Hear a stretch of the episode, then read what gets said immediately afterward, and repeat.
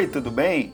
Tá começando o último episódio do ano do Curtas Brasileiros, o seu podcast sobre curtas e médias metragens nacionais de todas as épocas.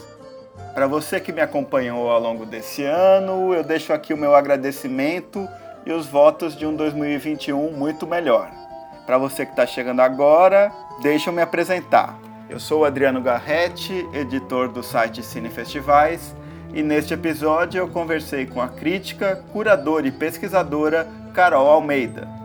A Carol escolheu para nossa conversa três filmes: Nova Dubai, de 2014, dirigido por Gustavo Vinagre, Nunca é Noite no Mapa, de 2016, realizado pelo Ernesto de Carvalho, e A Maldição Tropical, feito no mesmo ano pela Luísa Marques e pelo Darks Miranda. Como sempre, eu lembro para você que todos os filmes sobre os quais a gente conversa aqui estão disponíveis online. Os links, assim como as demais referências que a gente cita aqui, podem ser encontrados na aba Podcasts, no site do Cine Festivais.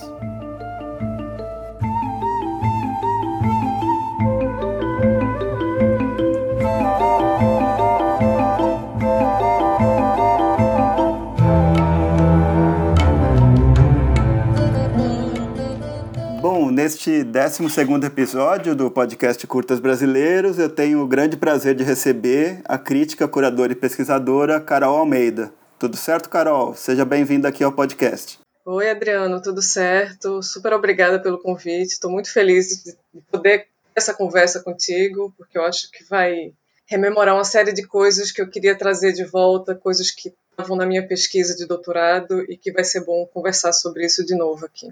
Maravilha. É, aproveitando que você falou sobre o seu doutorado, né, que você concluiu esse ano, uma das coisas que eu gostaria de comentar com você é sobre essa grande porosidade né, que os profissionais é, ligados à, à, reflexão sobre cinema têm vivenciado, principalmente nessas últimas duas décadas. Né? Eu acho que Nesse período mais recente, esse trabalho entre jornalismo, crítica, curadoria, docência, etc., acabou sendo um trabalho que muitas pessoas exercem né, mais de uma dessa atividade. Né? É, você atuou por vários anos né, em um grande jornal do, do Recife imagino que tenha vivenciado essa fase, né, que acho que perdura até hoje, de enxugamento das redações de jornal e principalmente também dos cadernos de cultura nesse período. Né? E a gente sabe que esses grandes veículos não costumam pautar é, o curta-metragem brasileiro né, em seus cadernos. Então, partindo dessa constatação, eu queria que você comentasse um pouco né, como que se deu ao longo dos anos essa sua reflexão sobre curta-metragem e pensando essas diferentes áreas né, nas quais você atuou e segue atuando até hoje. Uhum. Pois é, o meu contato, digamos assim, primeiro com a escrita, é, tentando pensar cinema, ela se dá de fato na redação de um jornal, um jornal diário, então, enfim, a própria dinâmica de ser um jornal diário te exigia um certo tipo de texto e um certo enxugamento das ideias. E eu passei 10 anos numa redação desse grande jornal, que era um jornal diário aqui do Recife, e aí você fala, né, é, poucos espaços para o curta-metragem, eu diria que já tinha pouco espaço para pensar o próprio cinema brasileiro em si, que dirá o curta-metragem nacional. Aí já é, é, é, quase como se tivéssemos um espaço bastante distante assim do, do mundo real da redação.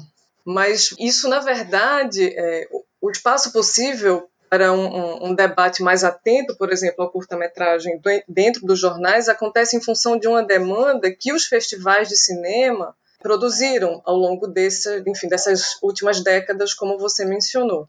Então, a partir do momento em que esses festivais criam um certo espaço de honra para os curtas-metragens, exigido, é, e eu lembro muito bem assim dessa divisão, inclusive dentro da redação. Quem é que vai cobrir os curtas-metragens e quem é que vai falar o, é, sobre os longas? E tinha até uma certa hierarquia, assim, as pessoas mais experientes poderiam falar sobre os longas, as pessoas que estavam começando a escrever poderiam falar sobre os curtas, porque enfim é curta-metragem, né? então não vai te exigir tanto assim. Havia esse esse pensamento bastante raso dentro da redação, assim, da editoria de cultura particularmente. E aí eu acho que é interessante porque à medida que os festivais vão reconhecendo esses curtas-metragens como peças absolutamente essenciais para o pensamento do cinema nacional, de um jeito ou de outro, obviamente isso não é uma coisa tão palpável assim às vezes, mas de um jeito ou de outro, essa imprensa, uma imprensa escrita particularmente, começa a perceber isso daí, e, e aí eu estou falando de uma época, inclusive, em que a produção escrita sobre cinema ela ainda não estava se dando nesse ambiente que a gente tem hoje, é um ambiente virtual, um ambiente online. Ela era muito ainda restrita à circulação em papel. Então, nesse, e aí eu estou falando de uma época, porque é, eu comecei a trabalhar em redação ali no final dos anos 90, e que a internet, tal como a gente tem acesso hoje, ela não existia. E aí eu estou falando de uma produção de festival de cinema, que muito particularmente aqui no Recife começa na época com o CinePE, e enfim, eu acho que as pessoas têm um, de uma maneira geral, até as pessoas têm uma certa recordação de um marco histórico aí, que é a exibição do baile perfumado, longa-metragem pernambucana, é toda uma celebração disso daí, celebração importante. E é um longa que surge porque curtas-metragens super importantes, produzidos em película, estavam acontecendo é, ali na segunda metade dos anos 90. Então, os jornais, de um jeito ou de outro, precisam se endereçar a isso. Naturalmente, isso muda bastante. E aí, assim, eu, eu, é interessante porque eu tenho uma experiência desse jornal diário, numa era ainda pré-internet, numa era, enfim, online já. Depois que eu saio desse jornal e que eu enfim, passei um tempo em São Paulo, aí eu trabalhei em outras redações com outras dinâmicas também. Era diferente de uma redação diária. Trabalhei com revista mensal escrevendo sobre cinema é, na editora Globo. É, trabalhei com em portal online em que as coisas eram muito mais imediatas até do que a redação de um jornal diário. Bem escrevendo sobre cinema, na época era o portal Terra. Então, maneira como você poderia se dedicar a escrever sobre os filmes se alterava bastante à medida em que esses meios é, mudavam também. Então, muito interessante acompanhar, inclusive, como a internet ela se torna absolutamente fundamental para a constituição de novas possibilidades de cinefilia, né? de novas possibilidades de, enfim, de, de trocas sobre. E eu acho que quem tem a ganhar bastante com isso são os curtas-metragens. Eu lembro, por exemplo, que a gente teve durante muito tempo alguém que para mim foi sempre uma referência, quando se pensava em curta-metragem, que era o Sid Nader. Sid Nader era uma das é, durante muito tempo foi uma das poucas pessoas, às vezes ele, ele era realmente uma pessoa muito isolada nesse lugar, de é, se concentrar totalmente em criar fortunas críticas sobre curtas-metragens, sobre os curta-metragistas brasileiros. Então, eu acho que ele foi uma pessoa bastante essencial assim nessas trocas. Foi, foi muito importante para mim conhecer o Cid e trocar ideias com ele, pensando nisso, assim, né, nesse lugar especificamente do curta-metragem. Mas eu acho que eu estou me alongando muito aqui. Eu já falei, inclusive, sobre isso, um pouco da minha trajetória, mas nem tudo. Foi ótimo você tocar no nome do Sid Nader, que eu acho que é um nome fundamental assim é, na reflexão sobre curta-metragem brasileiro. Inclusive, quando eu estava pensando em criar esse podcast aqui, eu lembrei muito de uma fala do Sid Nader e que ele falava numa entrevista para a revista Janela, lá de Goiânia. Ele tem uma frase em que diz que cinema brasileiro é curta-metragem. E durante algum tempo eu pensei em dar nome para esse podcast é, de justamente cinema brasileiro é curta-metragem acabei dando curtas brasileiros porque, enfim, é um, é um nome mais direto e, e também porque não há outros podcasts, pelo que eu pesquisei, né, que tratam é, exclusivamente de curtas brasileiros. Mas aí, é, chegando num período mais recente da sua trajetória, você desde 2017 né, faz parte da equipe de curadoria de curtas-metragens do Olhar de Cinema, que é um festival internacional, né, então recebe tanto filmes brasileiros quanto filmes é, internacionais. E aí eu queria que você falasse um pouco desse trabalho, pensando em duas coisas. Primeiro, essa continuidade, né? O que, que significa para você trabalhar no mesmo festival durante vários anos e tentar estabelecer um, um certo perfil para essa programação de curtas do Olhar de Cinema, né?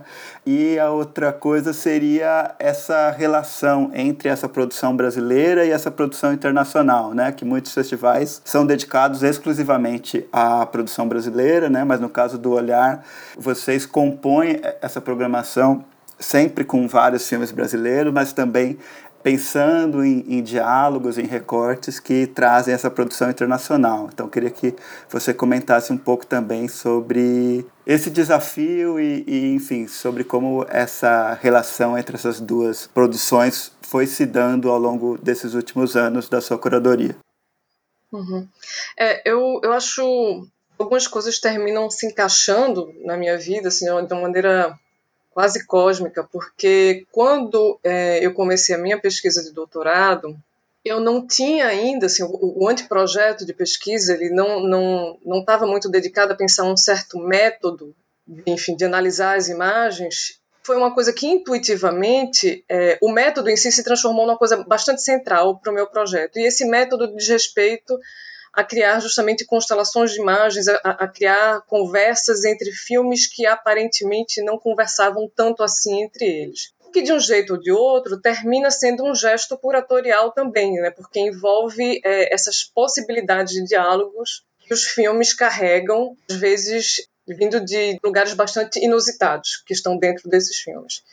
E aí, quando surge o convite para participar da equipe curatorial do Olhar de Cinema, na edição de 2017, eu acho que as coisas foram se encaixando. Assim, esse, esse gesto que eu estava empreendendo na pesquisa tinha tudo a ver com as conversas que a gente começa a ter nessa, enfim, nesse time curatorial que naquele ano era formado por mim, pela Marisa Merlo e pela Carla Italiano. A Carla que no ano seguinte já passa para a equipe de curadoria dos longas, né? E aí foi interessante porque o, o, exercício da curadoria em si, esse exercício que é um exercício que para mim envolve muito essa troca e é, é, muito um exercício de escuta também, obviamente você cria um certo fio de imagens que e é isso, né? A gente sabe que curadoria é um lugar de poder. É, isso precisa ser bastante é, estabelecido de que a curadoria é um lugar de poder é um lugar em que você escolhe imagens que serão vistas e, portanto, você escolhe as imagens que não serão vistas. É uma responsabilidade muito grande. Conversar sobre isso e conversar sobre as imagens que interessavam não somente a mim, mas a um, a um pensamento coletivo é, sobre cinema foi uma coisa de muito aprendizado até hoje, né? Todo ano é um aprendizado diferente, as conversas se alteram, até porque o mundo exige que essas conversas se alterem. Assim, enfim, a, a última edição do Olhar, que foi com todos os festivais, aconteceram este ano totalmente online, exigiu muito da gente, muito, muito mais do que os anos anteriores, porque era a gente começou a assistir aos filmes ainda no, no em um mundo pré-pandêmico, chega a pandemia e obviamente essas imagens se articulam de uma forma diferente para a gente. E conversar sobre essas imagens foi também um exercício quase que terapêutico da gente entender o que, é que estava acontecendo, que tipo de imagens interessava de serem discutidas ou não e coisas que reverberavam, enfim, de outros tempos. Então, eu acho que o exercício, a experiência um olhar de cinema, que, enfim, é isso, né? São quatro anos já nessa mesma equipe curatorial de curtas-metragens, e eu acho muito interessante como a gente vai. Eu não gosto da palavra evoluir, porque não é isso, a gente não, não é exatamente um, uma direção linear rumo a um lugar supostamente melhor, mas eu acho que a gente aprende uma série de coisas é, eu aprendi bastante com um time inteiro do Olhar de Cinema sobre como algumas imagens, porque é isso, como você falou, né, é um festival internacional. Então a gente é, vê não somente muitas imagens produzidas aqui no Brasil e essas e é, é, isso. Eu acho que nesses últimos cinco anos da década de 2010, muitas coisas se alteraram, particularmente na produção curta-metragistas brasileira. Isso tem a ver com várias questões é, de, enfim, conjunturais que tem a ver com universidades, é, graduações de cinema, que, enfim, que, que produzem filmes de, de, TCC. Isso tem a ver com os sujeitos que estão produzindo as imagens. Então, obviamente, a gente começa a perceber essa alteração muito grande na produção brasileira de curtas-metragens, uma produção que vai ficando tão, tão é, essencial Desde o ano passado, o Olhar se viu com a obrigação de colocar uma mostra à parte para pensar curtas-metragens brasileiros e de que maneira alguns curtas-metragens eles dão a ver um, algumas pulsações em comum sobre como as imagens cinematográficas estão se articulando com infinitas possibilidades de Brasil. Então a gente tem o, o Olhares Brasil agora, né? Que é, é uma mostra que de alguma forma a gente pensa desde o começo desse jeito, né? Que curtas-metragens conseguem de alguma forma catalisar uma certa condição de, enfim, de país ou, ou, condição de tensões dentro desse país. Como é que a gente pode organizar isso dentro de uma sessão em que os filmes conversem entre eles? Obviamente, para além disso, existem os filmes nacionais que estão dentro tanto da, da mostra competitiva quanto das, da, da mostra Outros Olhares. E é isso, eu acho que assistir ao longo desses últimos anos a essa produção, tanto nacional quanto internacional de curtas, nos leva a treinar o olhar mais para algumas coisas, por exemplo, que se repetem. Eu, eu hoje consigo, às vezes, muito rapidamente identificar filmes que são pensados para alguns festivais europeus, por exemplo. É um certo, uma certa forma de enquadrar, uma certa composição da imagem que é muito pensada para alguns festivais e, e você já com o olho treinado para isso, você evita ou pode evitar, não vou, não vou dizer que você evita, mas você pode evitar alguns sensos comuns as imagens quando elas são produzidas em nos chamados espaços de alteridade, né, que não são esses espaços hegemônicos europeus, enfim. E é muito interessante assim como você vai treinando isso. E é um treinamento constante, você nunca aprende a olhar as imagens, você está sempre reaprendendo a olhar para essas imagens. É para mim, particularmente, é uma oportunidade incrível de poder, nessa sequência de anos, acompanhando como essas imagens, tanto lá fora quanto aqui no Brasil, estão sendo produzidas. Massa. Uma curiosidade que me veio agora, pensando um pouco nesse período, né, dos anos 2000, da primeira década em que você esteve trabalhando numa redação de jornal diário, eu acho que é, nessa época e até avançando um pouco nessa segunda década dos anos 2000, havia principalmente presente na imprensa e na imprensa pernambucana particularmente essa ideia de um cinema pernambucano, né, com letras maiúsculas, né. Eu lembro, por exemplo, que eu estive é, no Festival de Brasília. A primeira vez que eu estive no Festival de Brasília foi em 2014. E uma coisa que me marcou muito era como havia um certo, um certo sentimento de orgulho mesmo e de é, reiteração desse lugar do cinema pernambucano, né? E aí eu fiquei pensando se essas novas reflexões, essa chegada de novos sujeitos históricos produzindo filmes e todos esses tensionamentos e debates que vêm sendo feitos é, nos últimos anos, fiquei pensando se essa ideia de, de cinema pernambucano ou do que seria uma essência do cinema pernambucano se arrefeceu. Assim, minha impressão é que sim. Então eu queria te ouvir um pouco a respeito disso. Uhum. Eu acho é, é, foi muito importante você ter tocado nisso daí, porque eu acho que tem dois movimentos aí. Existe um movimento, existe um, um digamos assim, um gesto político que era interessante para os realizadores pernambucanos naquele momento, interessante politicamente, porque era preciso criar alguma certa afirmação de que havia, sim, esse cinema pernambucano em, em caixa alta, para que se pudesse reivindicar por certas políticas públicas que terminaram efetivamente acontecendo como a lei é, do futuro audiovisual, que se tornou lei a partir dessa certa reivindicação de uma unidade desse chamado cinema pernambucano. Só que, é, paralelo a isso, obviamente, há uma certa imprensa que, que, começa a aderir a essa ideia de cinema pernambucano. Eu acho que essa edição, particularmente do Festival de Brasília que você mencionou, é uma edição muito emblemática, a gente falar disso, Existe também, eu acho que essas forças externas de, de uma intenção de nominar esse boom desse cinema produzido majoritariamente né, por jovens é, jovens de classe média e uma geração que aquela primeira geração que tem o Cláudio Assis, o Paulo Caldas, o Hilton Lacerda, o Lírio Ferreira, enfim. Então essas duas gerações meio que em algum momento é, criam pontos de interseção e eu acho que existe muito essa força externa de tentar criar essa nomenclatura de cinema pernambucano. Eu estou falando isso porque eu cheguei a fazer, na época que eu trabalhava na revista Monet, da editora Globo, eu cheguei a fazer um, um, uma matéria mesmo, não era uma crítica nem nada, mas era uma, uma matéria entrevistando, era o, o, boom disso que se chama cinema pernambucano, entrevistando alguns diretores é, e algumas diretoras sobre a possibilidade de existência ou não de um chamado cinema pernambucano, se havia algum tipo de pontos em comuns é, nas, em questões estéticas, em questões formais, em questões de conteúdo. Todas as pessoas entrevistadas foram consensuais, individualmente falando, né? eu não entrevistei ninguém, não entrevistei em forma de coletivo, eu entrevistei cada pessoa separada. Todas as pessoas foram é, muito afirmativas em dizer que elas não conseguiam enxergar a possibilidade de alguma aglomeração estética em torno dessa ideia de cinema pernambucano, porque o cinema de talvez a única coisa em comum é, entre todas elas era um discurso de que a gente faz o cinema que a gente quer fazer. Assim, tem muito de um traço muito pessoal de cada uma das pessoas que está à frente desses projetos, desses filmes. Então a gente, eu, eu, é, essas pessoas me diziam que não conseguiam ver uma unidade, digamos assim.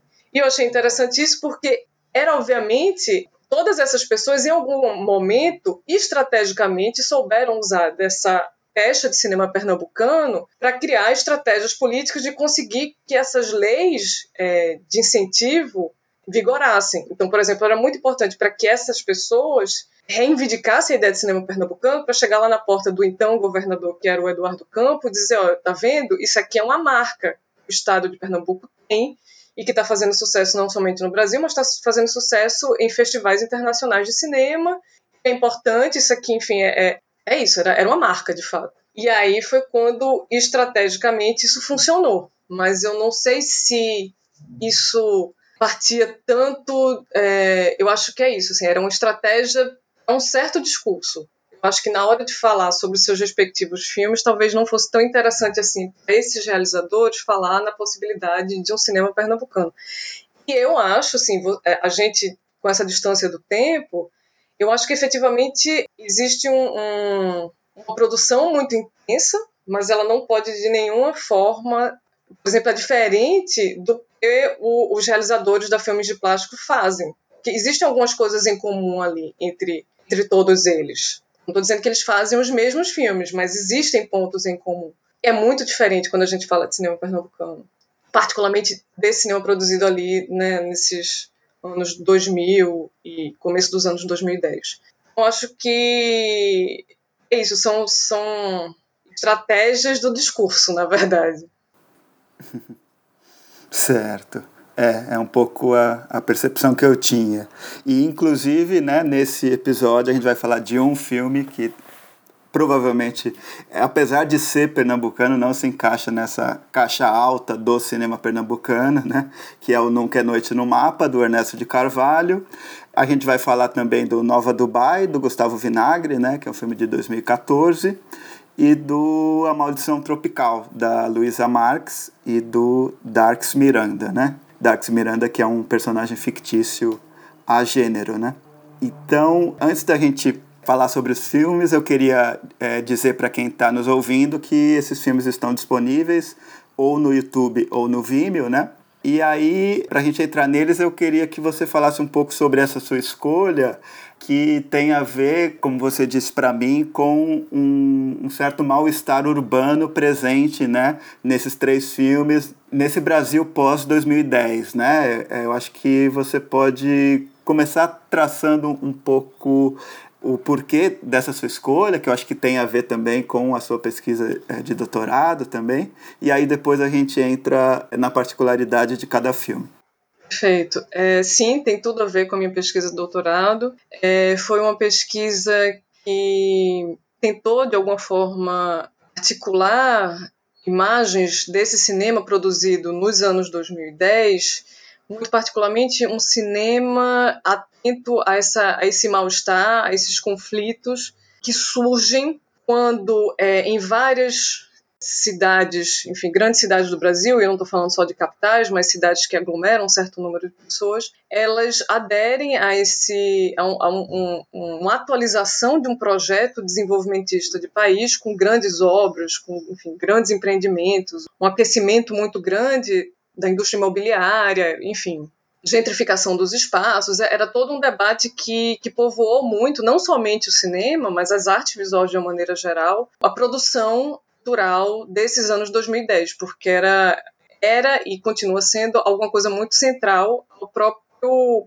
pensamento de enfrentamento ao capitalismo tem a ver com esses debates que se dão dentro dos espaços urbanos, dentro do, do, do poder ocupar ou não alguns espaços urbanos.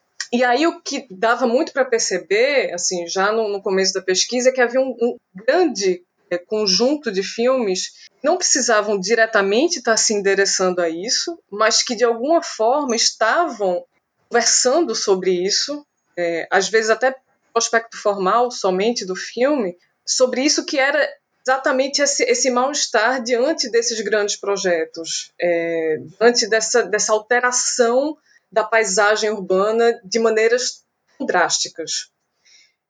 Tem a ver com própria, enfim, com uma própria militância de reivindicação por esses espaços, uma militância que, para mim, particularmente e pessoalmente, tem a ver com um movimento que aconteceu aqui no Recife, na época que, inclusive, eu ainda estava morando em São Paulo, que era o Ocupa Estelita. O Ocupa Estelita que foi inclusive um movimento de reivindicação de um, um, espaço muito importante na cidade do Recife e um movimento que não à toa teve uma participação muito efetiva de vários realizadores de cinema que produziram curtas-metragens ativistas como gestos de luta. Então, gestos de luta. Esse cinema efetivamente fez parte de um movimento de reivindicação, um movimento de direitos urbanos. Então, eu estava muito ligada a isso no momento, justamente quando eu passo no, no, teste de doutorado e minha pesquisa está muito impregnada dessas angústias, né? E, e, impregnada também dessa relação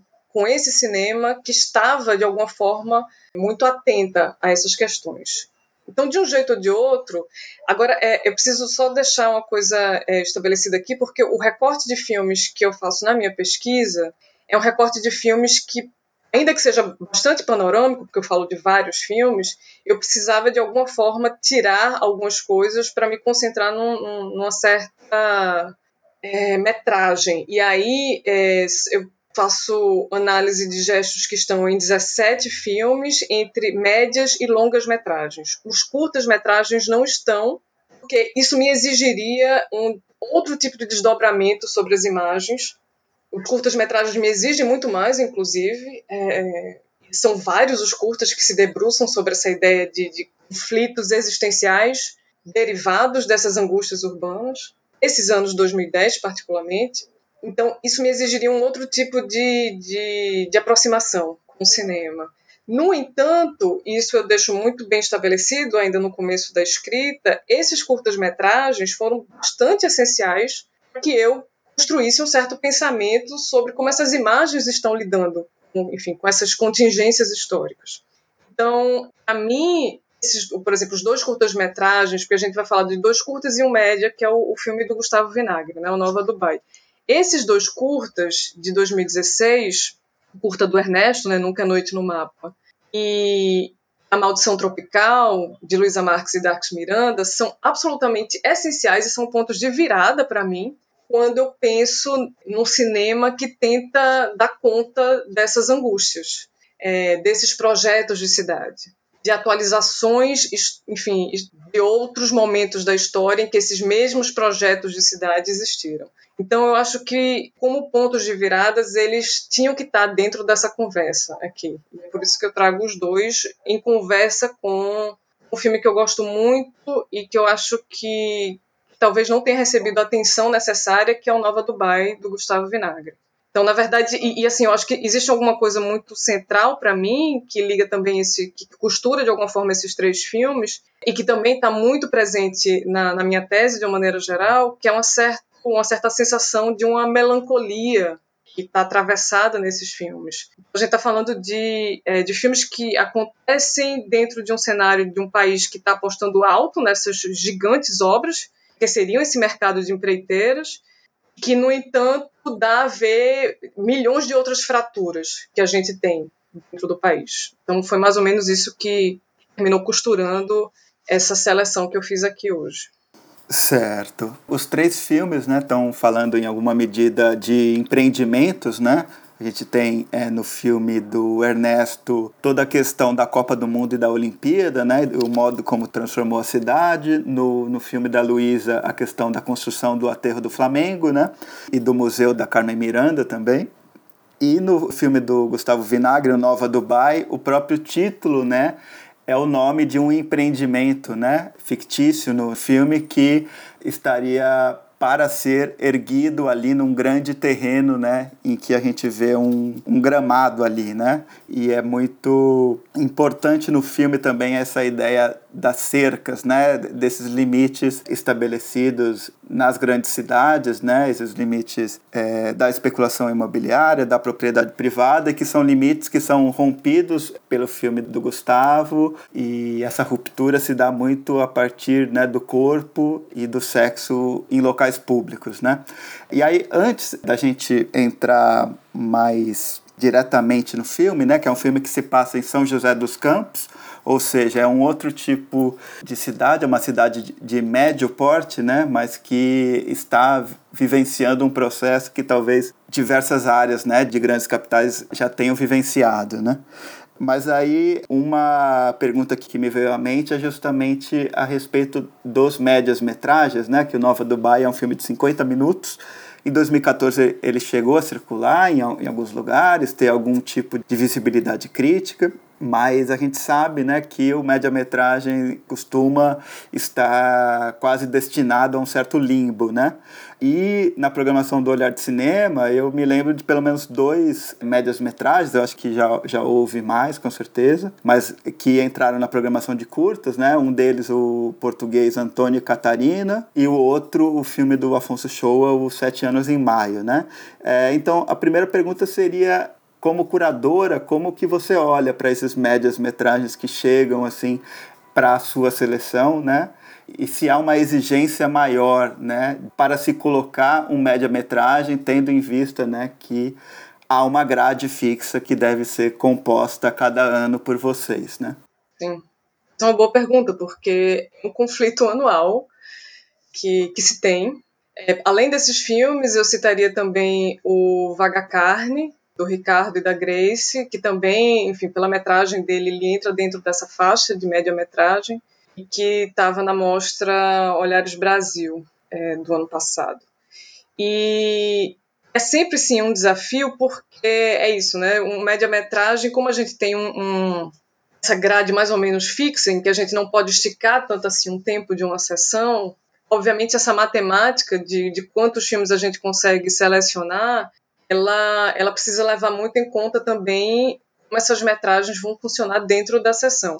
Mas eu acho que, assim, de uma maneira geral, diria que esses médias metragens, eles, quando você percebe que existe ali uma coisa muito excepcional, é absolutamente, é, diria que é, é até mais importante reivindicar pelo espaço desses médias-metragens, justamente porque eles não conseguem se encaixar em várias e várias programações, restringem tanto, né, essa que maneira os curtas entram dentro de uma sessão e como os longas estão numa coisa à parte. Então, às vezes, eu acho que é até mais importante criar uma certa reivindicação pela participação desses médias-metragens na programação dos curtas mesmo, porque o espaço é mínimo para os médias e tem muitos, assim, eu diria que esses filmes realizados nesses últimos anos, talvez algumas das coisas mais interessantes sejam justamente produções que se encaixariam dentro do escopo do média-metragem.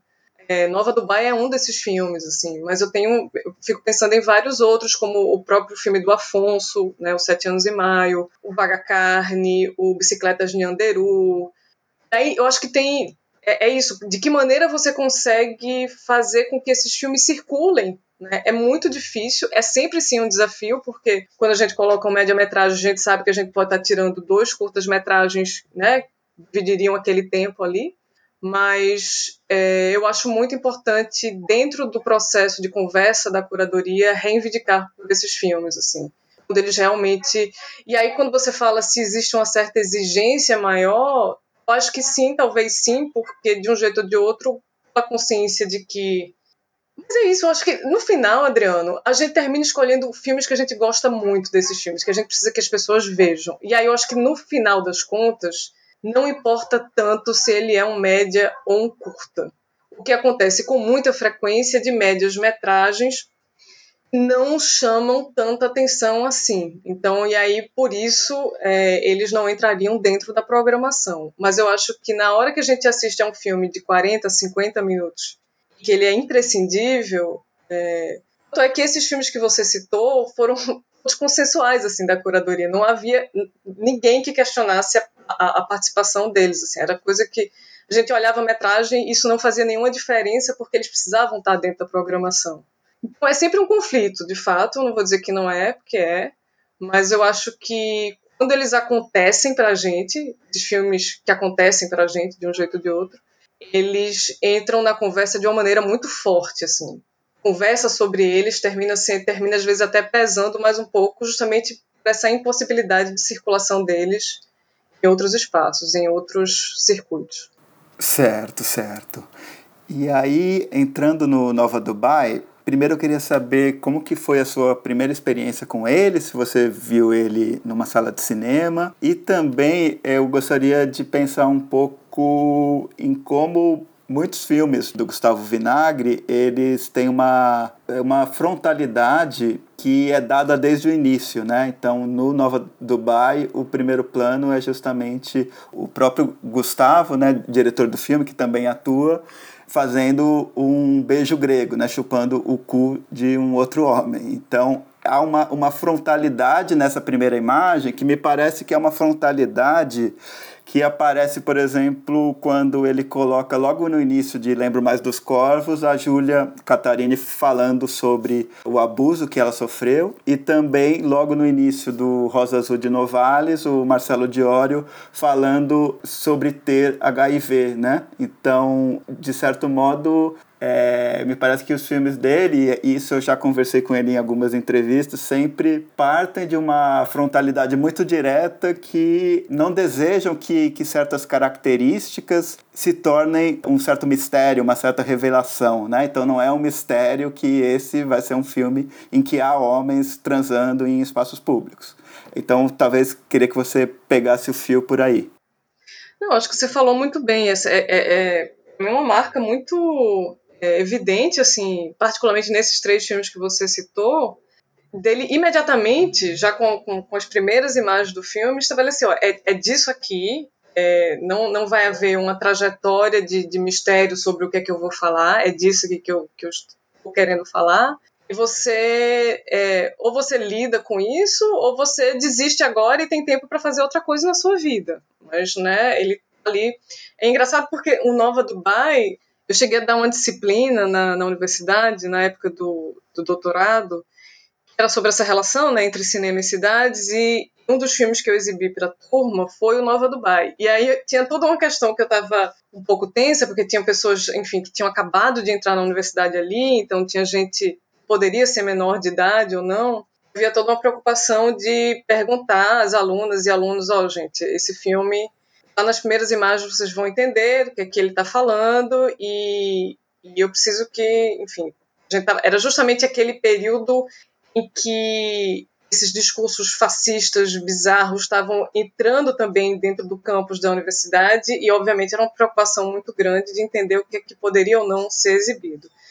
E a turma muito rapidamente aderiu, tipo, já na, com essa primeira imagem que o filme traz, muito rapidamente aderiu ao filme e foi, e, e é isso, é, é, também é um gesto de convite que eu acho que, vina, que o Vinagre faz, assim, ok, agora que você passou por isso, você vai comigo, e aí a pessoa vai junto e ela já sabe em que terreno está caminhando. Então, é, eu acho muito incrível porque o filme é, é isso, né? O título do filme, se chama Nova Dubai, ele já manifesta, tem essa coisa é, dessa ironia que o filme traz. Ele tem esse título vem num tom irônico, né, desse filme que usa de referências de linguagem de gênero, e nesse caso especificamente tanto do cinema pornô quanto do cinema de terror, para construir uma certa é, fábula sobre especulação imobiliária. E aí ele fica justamente pendulando entre, e eu gosto muito dessa, desse pêndulo que o filme cria, ele fica pendulando entre essa melancolia e o tesão. enfim, aparentemente são duas coisas muito opostas, né? É, é um tesão melancólico que o filme traz pra gente. E ele traz como personagens centrais essa classe média branca, que a gente vê, é uma classe média branca cuja primeira imagem de classe média branca é essa, né? Esse chamado beijo grego. É, traz esse, esses personagens dentro do corpo do próprio Vinagre, né? Que é o cara que tá ali colocando o corpo dele a serviço do filme. E aí eu acho que tem essa coisa do, enfim, desses personagens que estão sempre de um jeito ou de outro emulando esse tédio, essa melancolia e simultaneamente esse tesão. E essa coisa muito específica que o filme traz, que eu acho absolutamente central, que é justamente só conseguir se excitar em espaços públicos, em lugares públicos, em lugares, sejam eles abertos ou sejam eles, é, enfim, frequentados por pessoas estranhas. Então, eu acho que é um filme que muito diretamente fala sobre essa possibilidade de circulação ou de imobilidade desses, enfim, desses homens, no caso, dentro da cidade pessoas que estão sempre criando conexões entre essa pulsão de viver. E aí eu acho que tem uma coisa muito bonita do filme, né? Porque se fala muito, quando a gente fala em, em direitos urbanos, se fala muito no direito de ocupar a cidade. E aí eu acho que o Vinagre vai um pouco além e fala sobre também o direito de gozar na cidade. E de fazer uma referência direta a esse esses prédios, essa coisa da Dubai, porque o que é, que é Dubai, né? Essa cidade desses prédios de, sei lá, milhões de andares, assim, prédios gigantes, muito, muito altos. E é quase como se fosse um, uma referência direta justamente a, a, a, essa ideia, né, de quanto maior é, o prédio, maior também é esse falo, é esse, enfim, essa, esse ambiente que está emulando esse enrijecimento, essa, essa coisa ereta, essa ereção é, do capitalismo. Então, acho que é um filme que muito sabiamente, ironicamente, sabe brincar com essas coisas e, e faz isso a partir dessa primeira imagem que você cita aí. Sim, sim. É, você escreveu né, sobre o Nova Dubai em um artigo que saiu esse ano na revista Significação, e lá tem uma, uma relação que eu acho interessante, muito precisa, né, entre essa ideia da verticalização da cidade e a ideia da horizontalidade do pênis ereto, né? Eu acho, eu acho uma sacada muito, muito boa.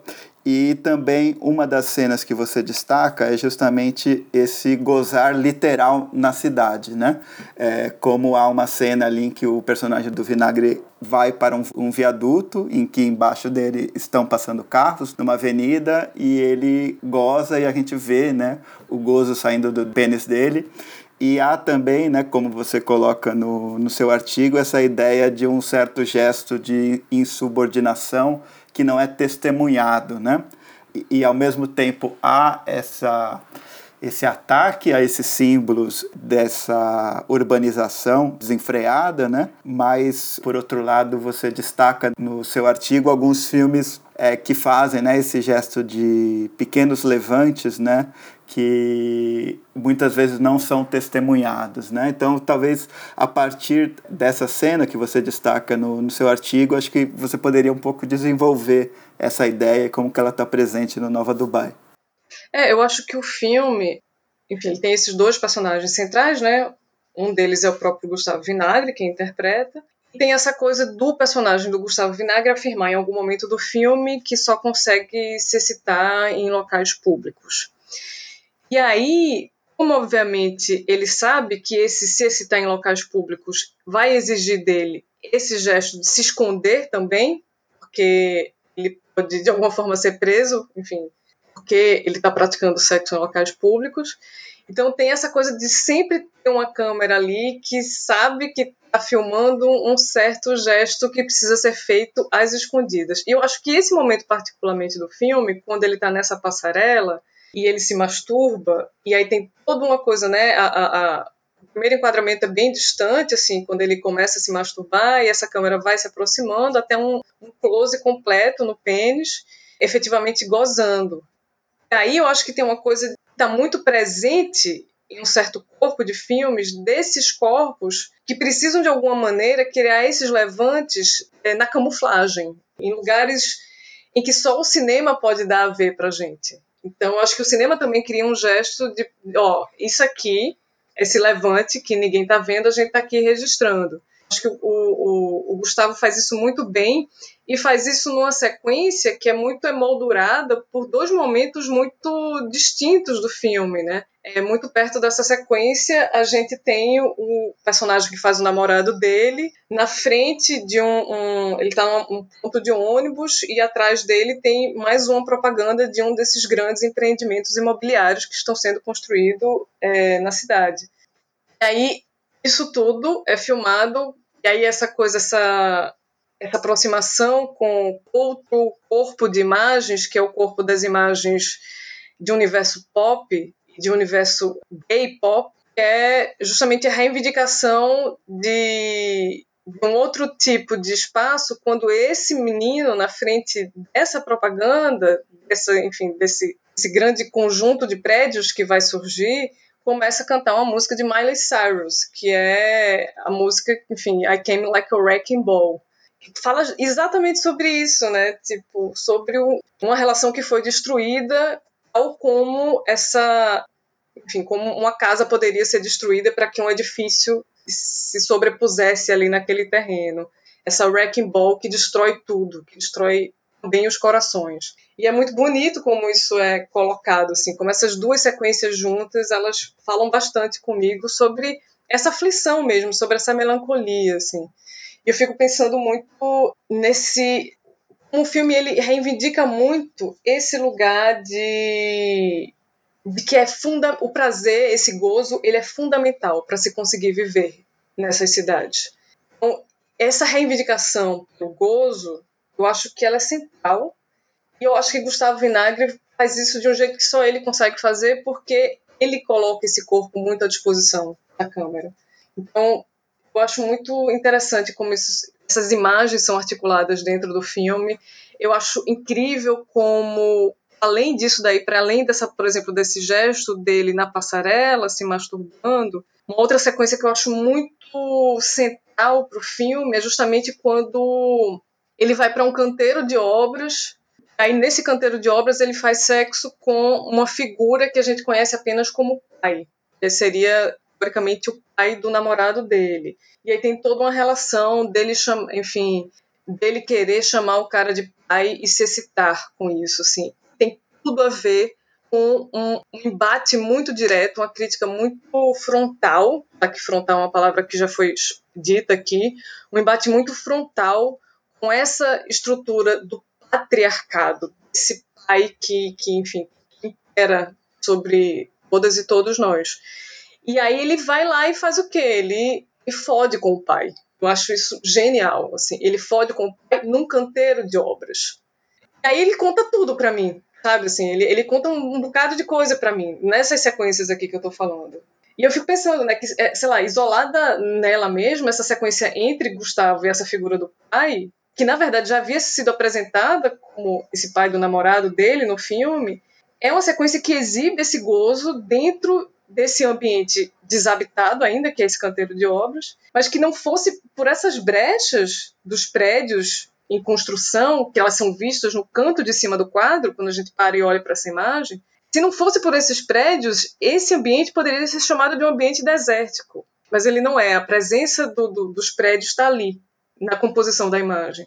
Então acho que esses elementos em cena eles são a narrativa em si mesma, sabe? É, aí tem todos esses elementos, né? O carro, o carro que é um elemento para mim que é muito central também na cena do masturbação, quando eu fico pressupondo que essa ejaculação dele cai e cola sobre, sei lá, o vidro de algum carro que passa ali embaixo dessa passarela. Obviamente, muito nessa sequência do sexo com essa figura do pai, porque você tem eles, é, os dois fazendo sexos encostados sobre esse carro e no outro canto da imagem aqueles prédios em construção.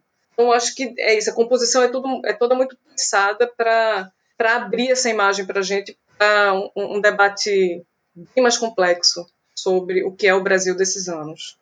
Sim, com certeza.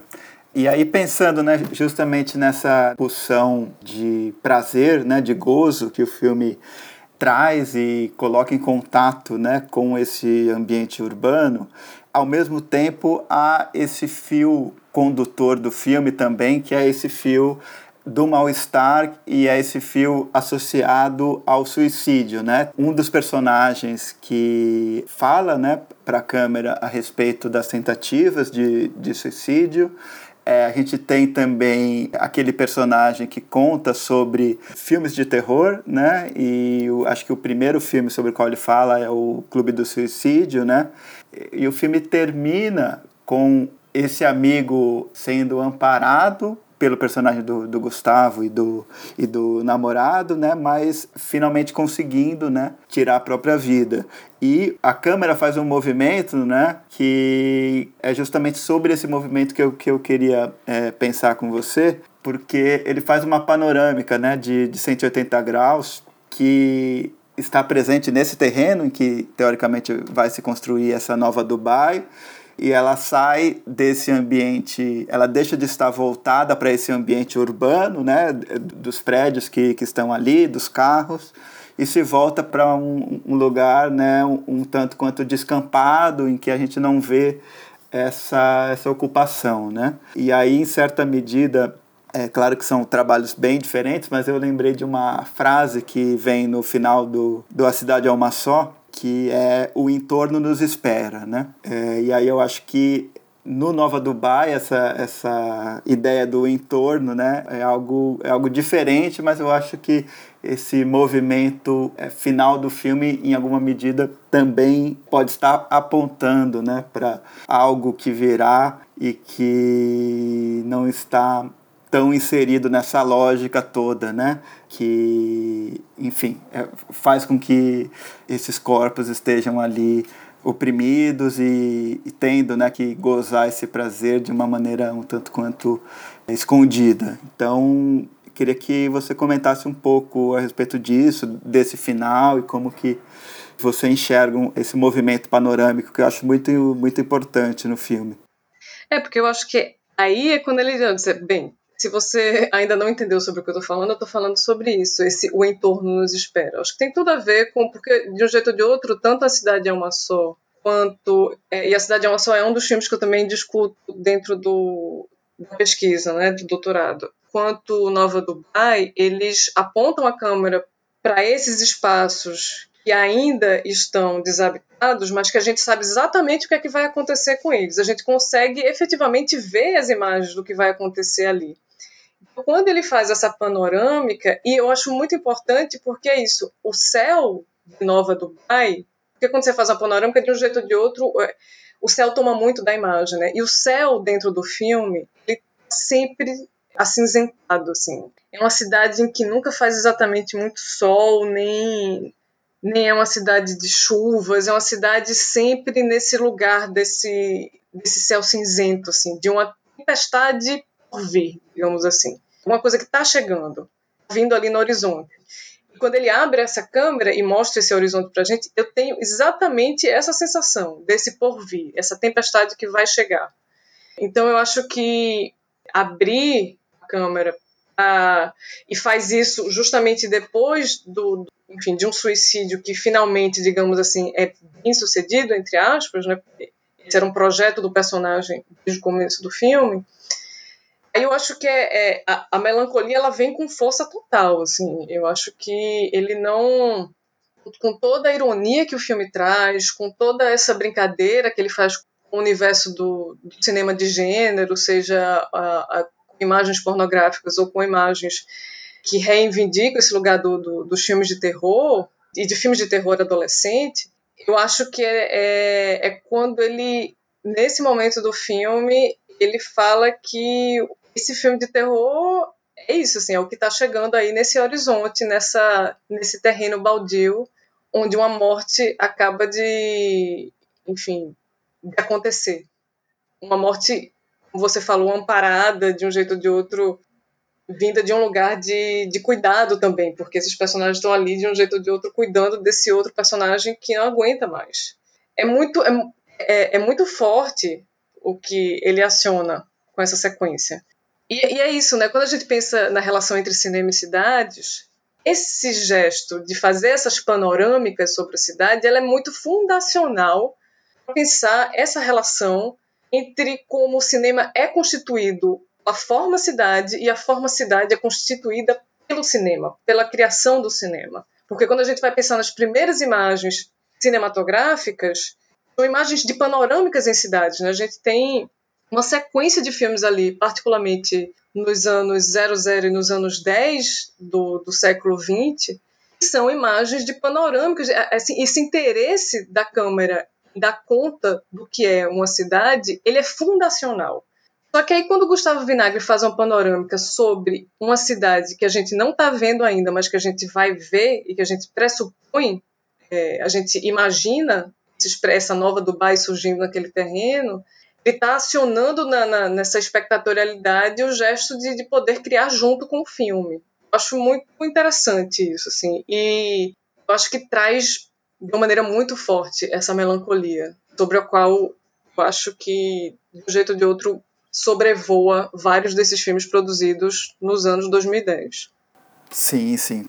E aí, adentrando já o Nunca é Noite no Mapa, né, do Ernesto de Carvalho, é um filme de 2016, e o Ernesto é um desses cineastas né, que você colocou, que teve um, um, papel ativo nessa, nesse movimento de direito à cidade e depois nesse movimento né, de combate ao golpe de 2016 nesse movimento dos cineastas, né, produzirem filmes a partir dessa luta, né? Acho que o Nunca é Noite ele não nasce nesse contexto, mas nasce num, no mesmo ano, né, num, num, período muito muito próximo.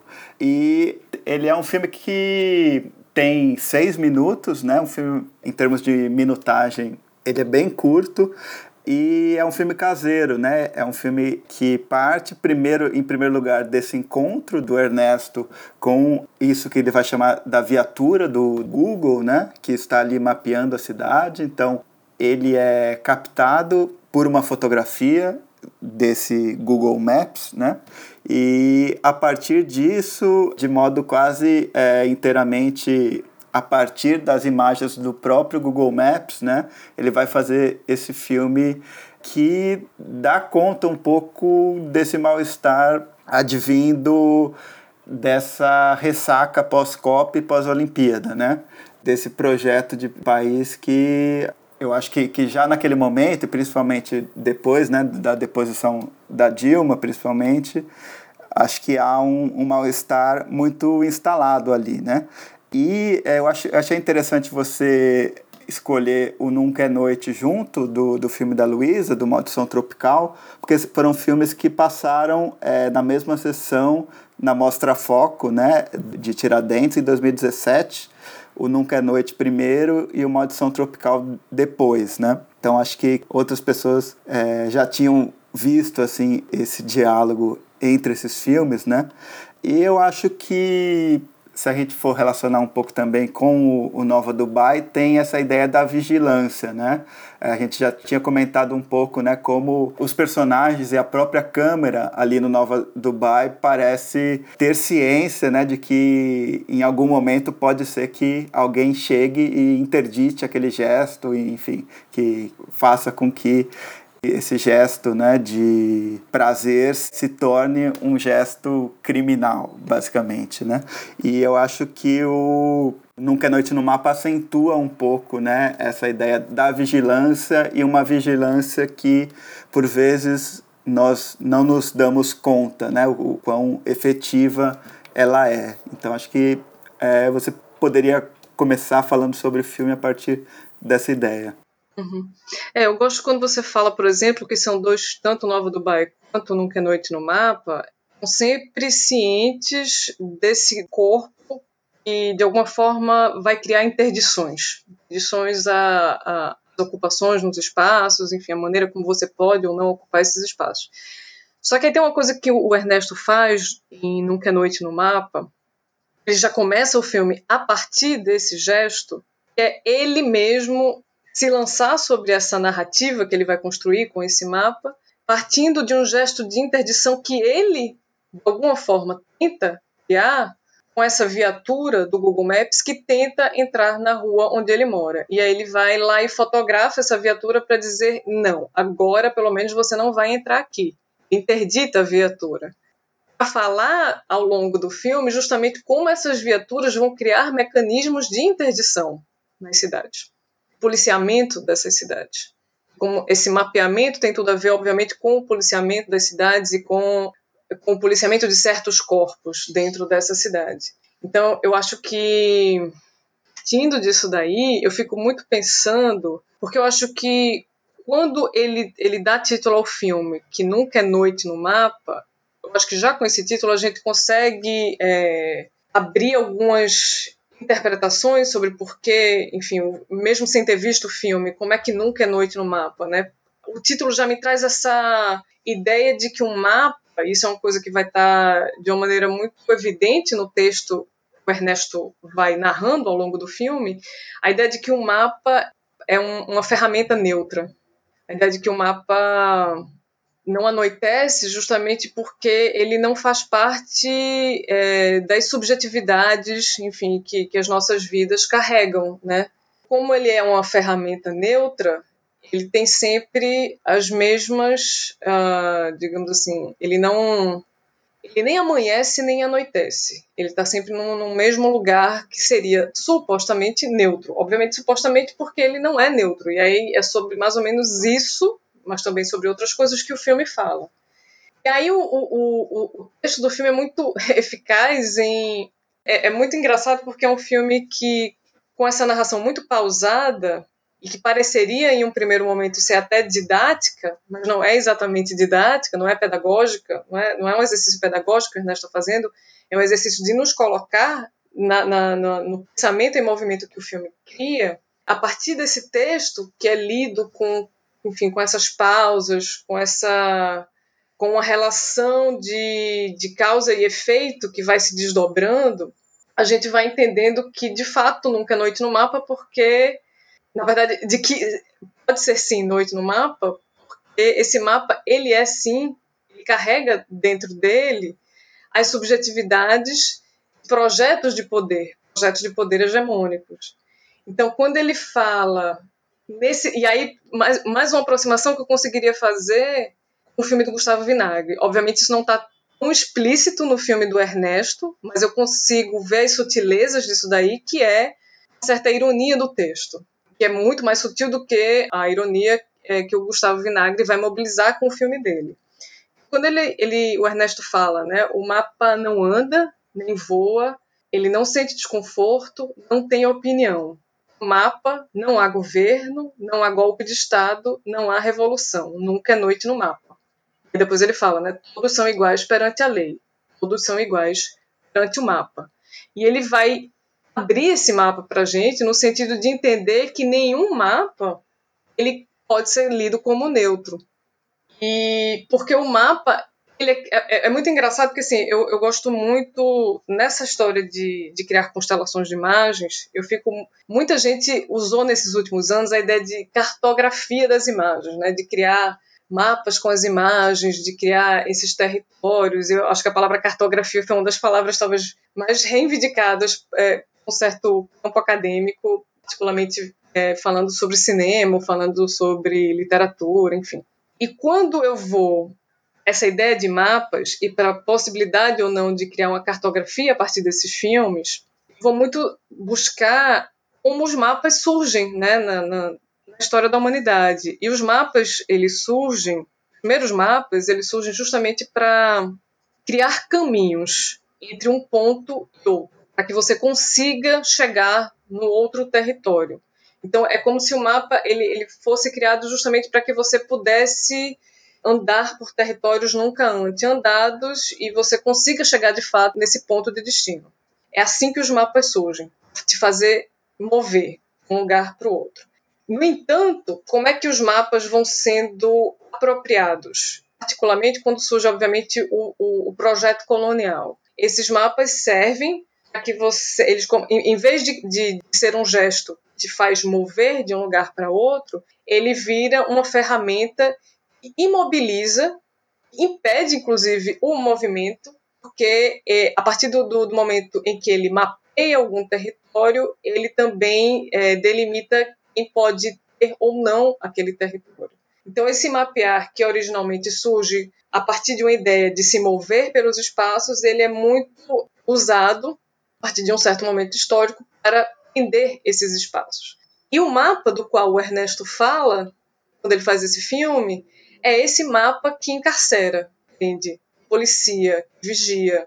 É, e é um mapa, por que, que é tão central essa ideia de que esse mapa ele não é neutro, ele não é quando ele fala o mapa não anda, nem voa, nem corre e não sente desconforto, o mapa, na verdade, teoricamente, ele, de fato, ele não faria nada disso, porque nada poderia ser tão objetivo e preciso quanto um mapa, por exemplo. Principalmente os mapas hoje criados por satélites, que aí a precisão é, a rigor seria maior ainda. No entanto, o que o Ernesto está falando ao longo de todo o filme reverbera muito em uma discussão que acontecia no, eu acho que o filme ele é tanto o filme do Ernesto quanto o filme da, da Luísa e, e, de Darks Miranda eles são muito ainda que sejam filmes absolutamente atemporais né, enfim no, no sentido de que eles poderiam ser exibidos em qualquer momento da história e ter um efeito muito parecido mas eles são muito frutos do tempo em que eles surgem né de um jeito ou de outro mesmo a Maldição Tropical falando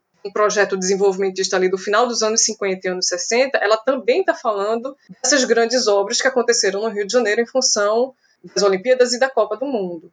De um jeito ou de outros dois filmes surgem nesse mesmo contexto. E aí a questão do mapa eu acho muito interessante porque é, esses mapas tem todo um debate, por exemplo, e eu, eu, eu gosto muito de criar um paralelo entre o filme do Ernesto e um outro curta-metragem que não é brasileiro, é um curta-metragem de uma diretora palestina, é, mas eu vou chegar lá. Esse, esse filme de Ernesto ele surge num contexto em que esse debate sobre os mapas e sobre essa suposta isenção dos mapas é quebrado.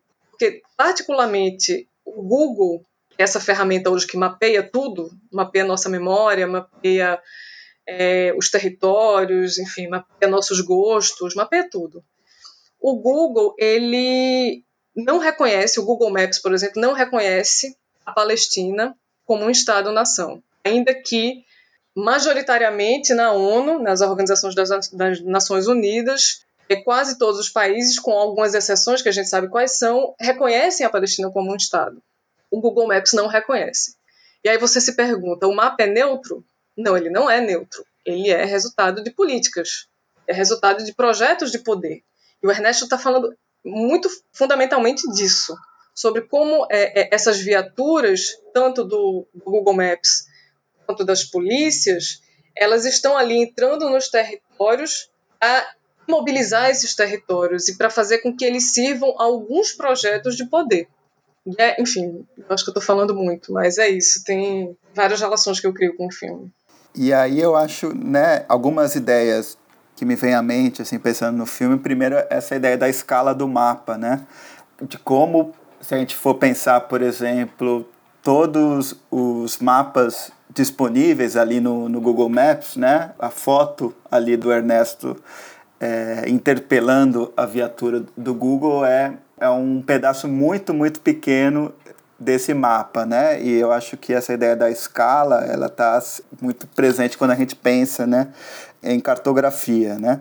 É, e aí também é, eu queria enfatizar um movimento sobre o qual você já falou, né, que é esse movimento da ironia, né, e, e como ele vai um pouco dar a ver a maneira como esses mapas estão informados por essa lógica classista, racista, aliada, né, a, a certos grupos de poder, principalmente contrapondo, né, essa narração a essas imagens, né, de abordagens policiais voltadas principalmente a pessoas negras, né? corpos estirados no chão, é, assassinados. É, então acho que essa era uma das coisas que eu queria enfatizar também, né? Como o filme contrapõe, né? Essa banda imagética com essa banda sonora e eu acho que muito da força dele vem um pouco dessa dialética, né? É, eu fico, é, eu já convidei Ernesto, justamente nessa turma que eu estava dando uma disciplina sobre essa relação entre cinema e cidades, uma das aulas foi Ernesto conversando com a turma sobre esse filme, sobre a experiência, enfim, o que é que como é que o filme surge na cabeça dele, imagens depois ele começa a investigar as coisas que foram aparecendo ao longo, enfim, de um, certo período de tempo. E duas coisas que eu acho super importantes é, para que a gente sinta esse filme de uma maneira muito é, especial, que é essa trilha sonora do Ravi Shankar ali, essa música vai levando gradualmente a gente quase para um estado de meditação. É, tem uma coisa de meditação ali em que eu vou entrando nesse loop ali que a música vai me levando, que é obviamente um gesto irônico com aquilo que a gente está ouvindo e vendo. Ouvindo com as palavras do Ernesto e vendo a partir do, do tipo de imagens que ele vai recortando ali dentro desse mapa. Só que, curiosamente, ele fala que essa trilha ela não surgiu originalmente como esse gesto de criar um, uma certa ironia entre aquilo que ele falava e o que ele mostrava e, e a trilha, mas surgiu porque era na hora que ele estava montando o filme, era uma música que estava muito. É, é, ele estava ouvindo, estava disponível ali, enfim, ele poderia colocar dentro do filme e colocou.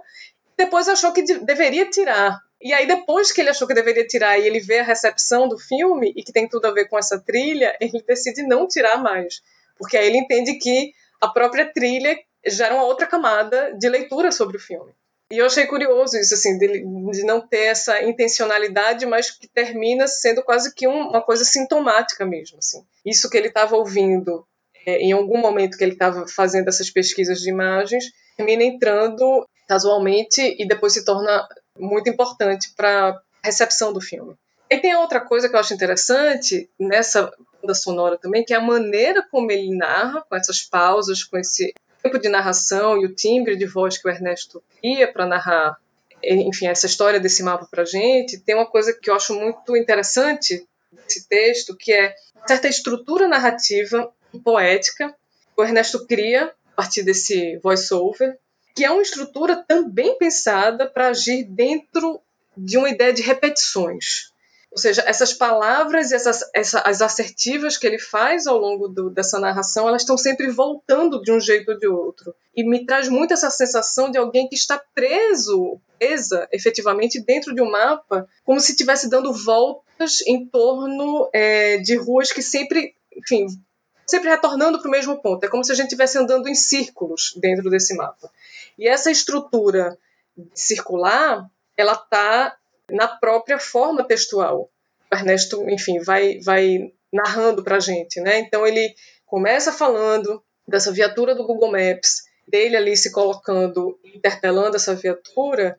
Isso vai voltando ao longo do filme e, obviamente, ela está no desfecho do filme. Ele volta para aquele momento falar dessa condição de estar dentro desse mapa e talvez de estar preso dentro desse mapa. Acho que essa estrutura, e é isso, como você falou, é um filme muito curto, mas muito rapidamente a gente entende que a gente está dando essas voltas ali. De que é uma situação, é, é, a maneira como esse, essas ruas vão se abrindo no mapa que está ali para vigiar e punir, essas ruas vão se abrindo na medida em que elas se tornam as mesmas ruas. É quase como se fosse uma coisa que a gente estivesse vendo e revendo e elas se repetem ano após ano. Então, esses projetos vão acontecendo e vão se repetindo. Eu falo esses projetos, esses projetos de poder, né? Esses projetos que, que, que sufocam esses espaços. Então, é uma sensação de circular que essa narração traz para gente. E eu acho que a música, essa trilha, quase que meditativa faz a gente entrar também dentro dessa circularidade, de uma certa experiência de não conseguir sair dali. É mais ou menos isso. Massa. E aí eu acho que a gente poderia entrar é, no Maldição Tropical pensando um elo né, entre esses dois filmes, que é o elo da narração, né? É, o A Maldição Tropical é esse filme né, que parte da figura da Carmen Miranda, né? O primeiro plano do filme é justamente é, um plano do velório da Carmen Miranda, né? E é um filme muito interessado em experimentar a partir tanto dessa figura da Carmen Miranda quanto da arquitetura daquele lugar, né, que é, nos anos 50 e início dos anos 60 foi reformado, né, deu lugar a, a esse aterro do Flamengo e até acho que 2013 existia ali um museu em homenagem né, a Carmen Miranda, que é um museu que está fechado, que, que não existe mais. Né? E eu queria começar primeiro trazendo um pouco um termo né, que é usado na própria sinopse do filme, que é essa ficção científica do passado, né, que eu acho é bem interessante. E aí eu me interesso por pensar essas duas narrações presentes no filme, né? Tanto uma narração que, assim como talvez o, o mapa se supõe, né? É, a narração masculina que há no filme também tenta passar uma ideia de isenção, né? que é uma isenção vinda do jornalismo, né? de uma narração que informa. Né? E tem uma segunda narração, que é uma narração de uma voz feminina, né? É, só que essa voz feminina parece vir né, de uma inteligência artificial, de um, um, Google, da Siri, né?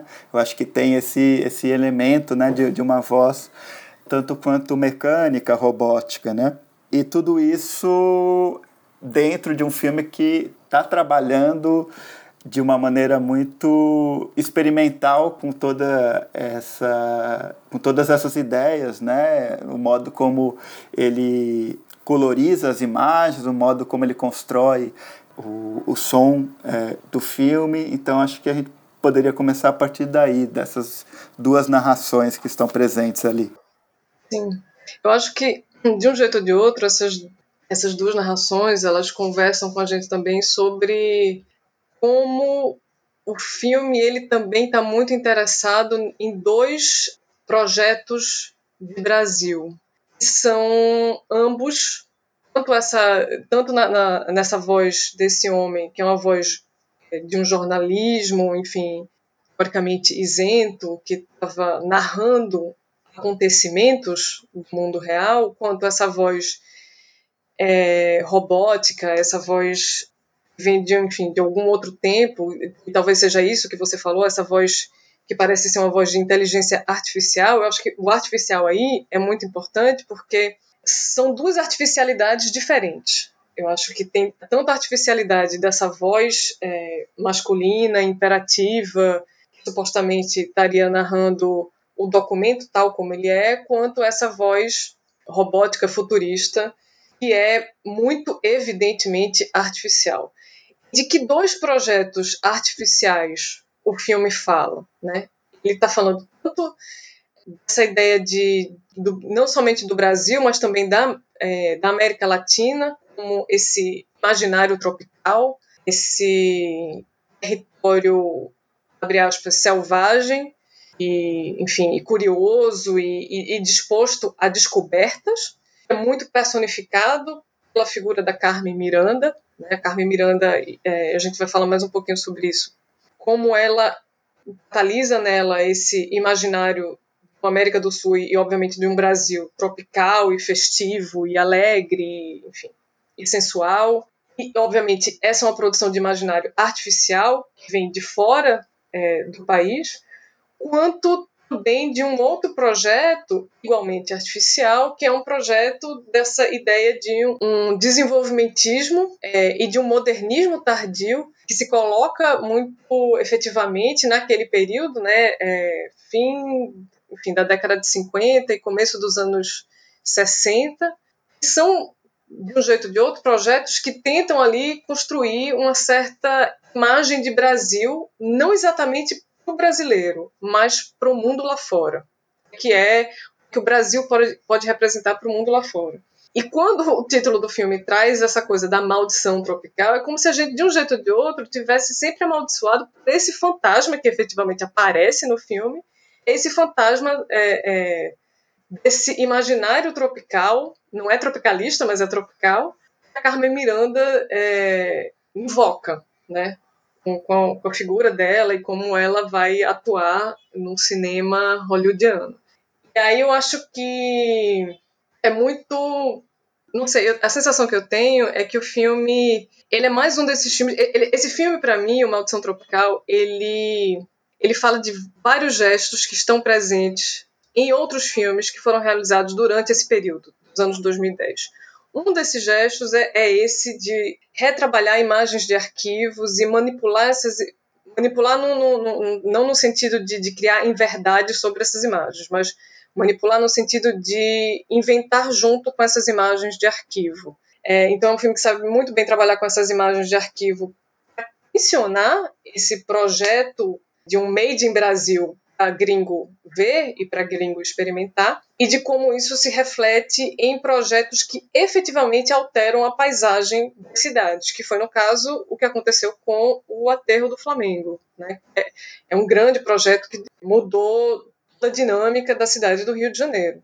Então, eu acho que tem uma série de outras questões aí, eu acho que uma das coisas também muito que, que o filme traz e que está muito presente em vários outros filmes é, quando você fala né, que o filme já se coloca na sua sinopse como uma ficção científica do passado, eu acho que isso é muito importante de ser frisado, porque isso tem tudo a ver com algo que está muito presente em vários outros curtas-metragens, médias e longas-metragens desse período, dos anos 2010, que é justamente essa ideia de torção da temporalidade. Ou seja, a própria ideia deriva dessa palavra desenvolvimentismo, a ideia de desenvolvimento, é guiada por uma premissa de tempo linear. Vai, é, teoricamente, progressivamente caminhando rumo a algum, enfim, algum tempo melhor, algum tempo mais, abre aspas, desenvolvido. E aí o filme quebra com isso daí. Quando ele já se coloca como uma ficção científica do passado, ele vai questionar já diretamente essa suposta linearidade do tempo que vai rumo a um lugar mais desenvolvido. E ele faz isso falando de um projeto desenvolvimentista, que foi aquele projeto que, enfim, gerou o aterro do Flamengo. Com várias coisas que estão no, no, no debate desse filme, que estão muito condensadas de uma maneira muito brilhante e muito inventiva. O filme é muito inventivo. Ele usa imagens que, de alguma forma, de alguma maneira já são familiares para a gente. E torce isso daí, tipo, leva a gente para outros lugares quando ele cria algumas interferências, né? E essas interferências elas existem somente na, na, primeira metade do filme, quando se vai, quando essas imagens, por exemplo, de abacaxis e de fruta, frutas tropicais e de fauna tropical, fauna não, flora tropical, surgindo muito é, rapidamente em alguns frames muito rápidos que acontecem entre as imagens e os sons do progresso, né? Essas obras, desses canteiros de obras que estão ali a toda hora azucrinando os ouvidos da gente. E essas imagens vão aparecendo como justamente isso, né? Fantasmagorias que são centrais à nossa constituição do país, porque nós somos construídos muito por uma ideia do que o exterior a, a nós pensa sobre nós. É, eu, eu gosto muito sempre de de frisar, existem duas máximas que são muito reivindicadas pelos próprios brasileiros. Aí eu estou falando de um senso comum, né? Eu não estou falando de um, de um lugar da, da, pesquisa, estou falando de como essas duas máximas estão presentes no senso comum. Que é a ideia do se plantando tudo dá, uma coisa que é muito central. Ah, o Brasil é o país do se plantando tudo dá. Isso durou durante muito tempo no nosso imaginário. E isso é uma coisa que está é, presente na carta de Pero Vaz de Caminha, quando ele vai mandar aquela carta para a coroa portuguesa falando dessa terra é, que tinha acabado de ser invadida pelos portugueses. Então esse, essa, esse imaginário do em se plantando tudo dá é, atravessa séculos e séculos de história do país e as pessoas engolem isso sem mastigar e entender de onde vem isso daí. Tem uma outra máxima que efetivamente ela é muito apropriada e reapropriada tanto por Getúlio Vargas quanto pelo período da ditadura militar, que é uma outra máxima bem criada, porque, é, enfim, Pero Vaz de Caminha é um estrangeiro, é né, um português que chega em território que não é dele, né, e que se torna dele porque eles invadem aquele território. Mas a outra máxima foi criada por um austríaco, é, o Stefan Zweig, se não estou enganada, o nome dele, que é é, Brasil, o país do futuro. E então são, são dois slogans gringos, né, que pessoas de fora do país criaram para dar conta do que é o Brasil. E eu acho que a maldição tropical, de um jeito ou de outro, é muito falando de como nós somos, é, todos nós somos muito obsidiados por esses slogans, por essa imaginação de Brasil que não é nossa, que é uma, uma invenção que serve a esses projetos de poder. Serve tão bem a esses projetos de uma é, daquilo que Jacé Souza, Souza chama de elite do atraso. Então, é, esse filme, para mim, ele, ele consegue dar conta de muita coisa ao mesmo tempo, assim, dar conta de, de uma condição imaginária de país que foi forjada para que alguns projetos de poder durassem aqui. Sim, sim. É, achei interessante isso que você falou da torção da temporalidade, né? E uma coisa que me chama atenção no filme é o modo como há várias fusões né, na montagem, e uma delas é, ocorre logo no início, que é justamente é, essa imagem do caixão da Carmen Miranda, né, do velório dela, e aí já há uma intervenção do filme ali no sentido de colocar luzes neon, colocar uma, um letreiro de, de museu, né? E depois há essa fusão, que é uma fusão que passa para uma imagem de construção, né? que é justamente essa construção do aterro do Flamengo. Né? Então acho que tem essas duas ideias ali muito presentes ali é, nessa primeira fusão que eu acho bem importante, que é justamente essa ideia de finitude, né? E de, enfim, um, uma, uma, uma, finitude terrena ali do, do corpo da, da Carmen e ao mesmo tempo essa terra ali sendo é, revirada e esse projeto, né, é que não se entende, né, nunca como um projeto que tem um fim, né? Um projeto que vai sempre se, se renovando e que é, nos anos 2000, por exemplo, naquela época, né? De 2013, quando se fechou o Museu da Carmen, havia de novo esse mesmo ideário ali nas construções para a Copa do Mundo e as Olimpíadas, né?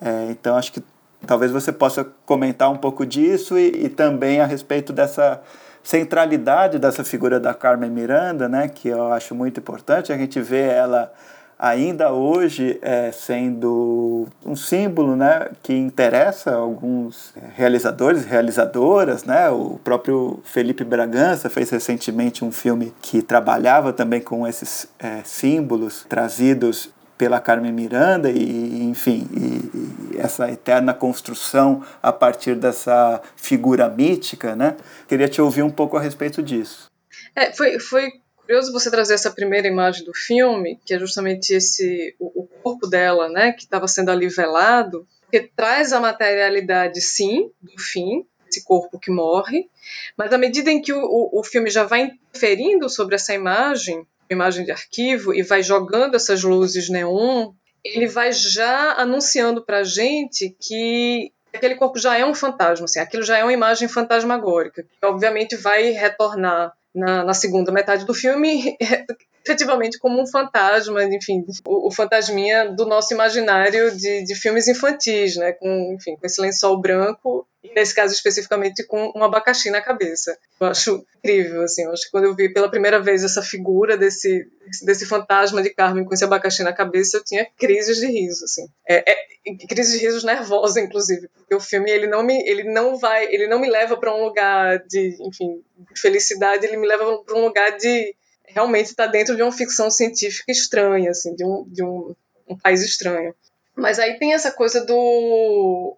Sei, eu, eu tenho a sensação de que essas imagens, essas sobreposições que o filme vai fazendo, tem a ver também com a ideia de que, tanto, por exemplo, os abacaxis, as bananas, que a figura da Carmen traz, enfim, dentro desse, dessa figuração que ela cria, a partir, e é uma, obviamente é uma apropriação da figura da baiana, isso já é uma questão em si, porque Carmen Miranda é essa mulher que, enfim, tem toda essa reivindicação de Carmen Miranda ser brasileira, a, a, a despeito dela ter nascido em Portugal. Tem toda uma questão com isso daí também. Mas essa coisa dessa apropriação, dessa figura é, baiana, que ela vai e coloca, e é um corpo de uma mulher branca, de olhos claros, que usa dessa, enfim, esse turbante é, vitaminado com essas frutas tropicais. E eu acho que, quando, à medida que, enfim, que essa flora e que essas frutas tropicais vão surgindo e interferindo dentro dessas imagens de arquivo é, e desses sons ali que vão contando para a gente um pouco sobre essa história das alterações feitas ali na região do Aterro do Flamengo, eu acho que é como se o filme estivesse falando que a gente está vivendo num país onde abacaxis e viadutos obedecem às mesmas premissas modernistas de um Brasil enquanto um produto de exportação. Ou seja, tanto esse exótico tropical quanto urbano funcional são criações que são alheias às nossas vontades mas, no entanto, elas estão ali flamejando como bandeiras de identidade nacional. E, obviamente, a figura de Carmen, como você falou, é, o próprio filme né, é, da Maldição Tropical traz. É, uma das imagens que o filme traz é uma imagem que está presente no documentário que a Helena Solberg faz sobre Carmen Miranda, ali no final dos anos 90. E é um documentário, eu acho que esse documentário da Helena Solberg é bastante rico em, em, em, algumas provocações que são trazidas pela própria narração da Helena Solberg e dela se situar dentro, enfim, desse Brasil, em que Brasil ela está, em que categoria de Brasil ela se situa. E aí ela começa a falar sobre a Carmen Miranda e sobre todos esses conflitos que são vários da figura da Carmen, tanto internamente ao Brasil, quanto como esse projeto é criado e é forjado por uma indústria de imagens, que no caso é, é Hollywood, para ser uma ferramenta de política exterior, de relações entre Estados Unidos e não somente o Brasil, mas todo esse território latino-americano. Então já tinha ali um projeto de poder neocolonial, digamos assim, de um, é, é, de um país, que no caso é os Estados Unidos, entendendo que aquele território é, é um território precisa ser controlado a partir de alguns imaginários, a partir de algumas coisas. E Carmen Miranda serve muito essa chamada política da boa vizinhança que foi criada muito a figura dela, né? é, entre Estados Unidos e Brasil, entre Estados Unidos e alguns países da América Latina.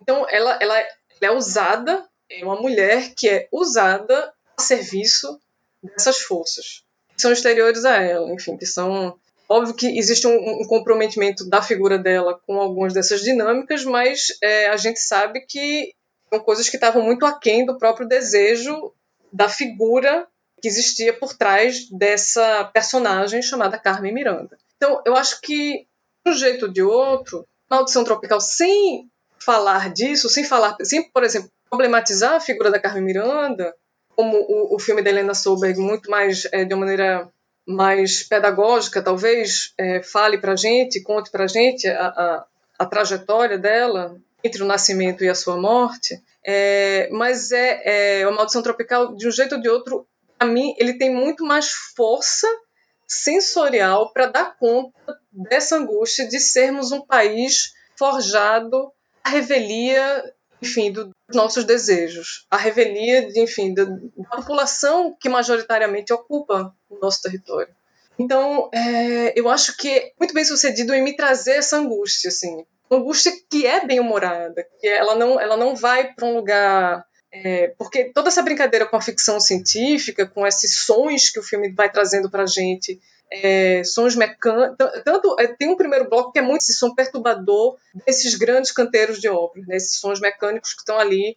E aí vem o filme gradualmente vai trazendo outras sonoridades também, invocando a ideia de que a Carmen Miranda é, é esse fantasma que também está vindo do futuro, algum futuro, não sei exatamente qual, falando para gente que as coisas estão ali se repetindo. Né?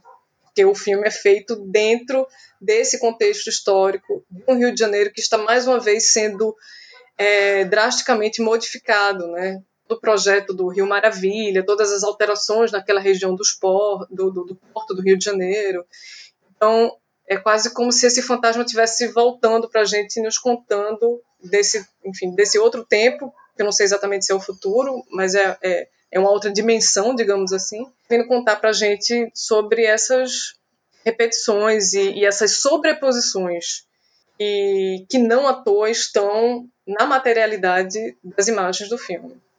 Sim, com certeza. E eu acho que é uma sacada ótima né, do filme partir dessa construção arquitetônica que está ali quase como um objeto arqueológico, né, de algo que está ainda erigido, intacto, mas não tem mais né, uma serventia. Né? Então, ele é muito mais um, um signo de, de uma ideia que se estabeleceu e que vai se, se transformando né, é, ao longo das décadas, do que algo útil, né? Algo, algo que, que tenha uma, um outro tipo de utilidade no momento, né? Eu acho que é, só o fato de ainda não ter sido derrubado, de estar ali, já é um, um signo muito importante que o filme capta, né? A respeito de tudo isso, né? Que vai sendo deixado para trás, mas sempre acho de uma maneira que, enfim, se, se transforma eu acho que de, de alguma maneira segue aquele lema, né? Algo que, que deve mudar para continuar da mesma forma, né? Eu acho que, que de alguma maneira nessa, nessa mudança ficam matérias, ficam obras como essa, né, do, do Museu da, da Carmen Miranda. E aí, é, você queria falar mais alguma coisa do filme? Eu posso encaminhar? Não, eu na verdade, eu queria trazer uma outra coisa que eu, te, eu, eu anunciei em algum momento da conversa que eu ia falar e terminei não falando. Na, é, quando eu estava conversando sobre o Nunca é Noite no Mapa, eu falei que havia uma relação, por exemplo, entre o filme do Ernesto é, e essa, é, essa ideia de que um mapa nunca é neutro, nunca é um lugar neutro. Um outro filme que também se utiliza da ferramenta do Google Maps, é um filme também feito em casa, né, a partir das imagens de Google Maps, filme de uma diretora palestina e eu terminei não falando o nome desse outro curta-metragem, que se chama Seu Pai Nasceu com 100 Anos, assim como Nakba. É um filme de uma diretora palestina que é radicada no Canadá e que se chama Razan al-Salah. E é um filme, é, é, obviamente tem várias diferenças, não é um filme que tem uma narração que é, que tem um certo regime, uma relação com um certo regime de relação teórica com, com as imagens que estão sendo colocadas. É, na verdade, é, mas é um filme que também tem uma narração e que é feito a partir desse, dessas imagens de Google Maps para falar de uma avó que não consegue mais voltar para esse território palestino, para essa cidade palestina onde ela nasceu, e ela tenta, a partir dessas imagens de Google Maps, ver é, territórios onde ela passou, territórios que foram completamente modificados, porque ela saiu desse lugar há muito tempo, e ela tenta criar alguma articulação novamente afetiva com esse território a partir dessas imagens virtuais, que são tão cruas e secas, enfim, tudo isso. E é muito interessante porque o filme da, da, dessa diretora palestina, se não estou enganada, ele foi feito um pouquinho depois do filme do Ernesto. E, obviamente, são pessoas que não tiveram contato umas com as outras e, e que usam ferramentas iguais tentar acionar é, debates muito parecidos sobre essa suposta neutralidade dos mapas, usando o mesmo dispositivo, digamos assim. Sim. E já que você já deu essa indicação, né, desse filme palestino, acho que a gente pode entrar na parte final aqui do episódio, que é justamente o dicas curtas, né, em que eu sempre peço para a convidada da vez dar uma dica, né, de curta ou média metragem que esteja aí disponível no, no YouTube, no Vimeo. É, então, qual seria a dica que você traria para quem está nos ouvindo? Ah, então, eu vou, eu vou sair desse, desse período, dali dos anos 2010, é, para falar de um outro curta-metragem. Também cria um gesto mais próximo do experimental, porque é um filme de montagem, é um filme que trabalha muito com o exercício da montagem. A partir dessa montagem, ele vai construindo um, uma narrativa, é, mas que é um filme para mim foi muito importante nessa, nessa pesquisa sobre o relacionamento do cinema brasileiro com a construção de um imaginário de cidades, que é o curta que é co-dirigido pelo Luiz Raulino, pela Regina Meyer e pela Marta Goldstein, que é o São Paulo Cinema Cidade, um filme de 95, se não estou enganada, e é um filme que eu sei que está disponível é, no YouTube. E é um filme que é muito, é muito interessante como ele vai. Porque é isso, né? São Paulo é uma dessas cidades que foi. A gente tem em São Paulo Sinfonia da Cidade, né? naquela época que o cinema estava fazendo, é, criando essas sinfonias de cidade. Então São Paulo é uma cidade que ela é muito, ela está sendo a toda hora sendo observada em como ela se comporta enquanto cidade, assim, que tipo de cidade é essa? E aí eu acho que esse filme, a partir de algumas categorias que ele vai criando, é, é, quase como se ele estivesse fazendo constelações. Eu acho muito interessante o gesto desse filme justamente por causa disso. É como se ele estivesse fazendo constelações de imagens a partir algumas ideias que aglutinam essas imagens. E que categorias, que ideias são essas, né? Eles usam essas ideias aqui, que é transformação, anonimato, multidão, precariedade e dimensão. A partir dessas categorias, esse filme vai fazendo essa colagem de vários outros filmes que foram realizados na capital paulista. E eu acho esse talvez um dos filmes mais bem sucedidos em capturar essa sensação do que é o espaço urbano, particularmente a sensação do que é a cidade de São Paulo, a partir dessas montagens de, de enfim, de, de, imagens de arquivo, né, de imagens que já tinham sido produzidas e outras imagens que terminam sendo feitas também para o filme. Então, acho que indo um pouco mais, um pouquinho só mais atrás no tempo, eu destacaria esse filme é para quem se interessar nesses relacionamentos entre o, o, o cinema brasileiro percebe os espaços urbanos. Massa. É, eu vou voltar um pouquinho mais no tempo para minha indicação. Eu vou indicar um, um, filme do Joaquim Pedro de Andrade, né, o Brasília Contradições de uma Cidade Nova, que é ali da década de 60, e eu acho é, um filme importante, né, um filme de um, um cineasta cujos longas metragens é, são normalmente bem conhecidos, né, mas esse curta não sei o quanto ele é visto, o quanto ele é refletido, né? E é um filme que vai retratar justamente esse momento em que Brasília havia sido inaugurada há poucos anos e ele já encontra todas as contradições desse projeto de cidade modelo, né?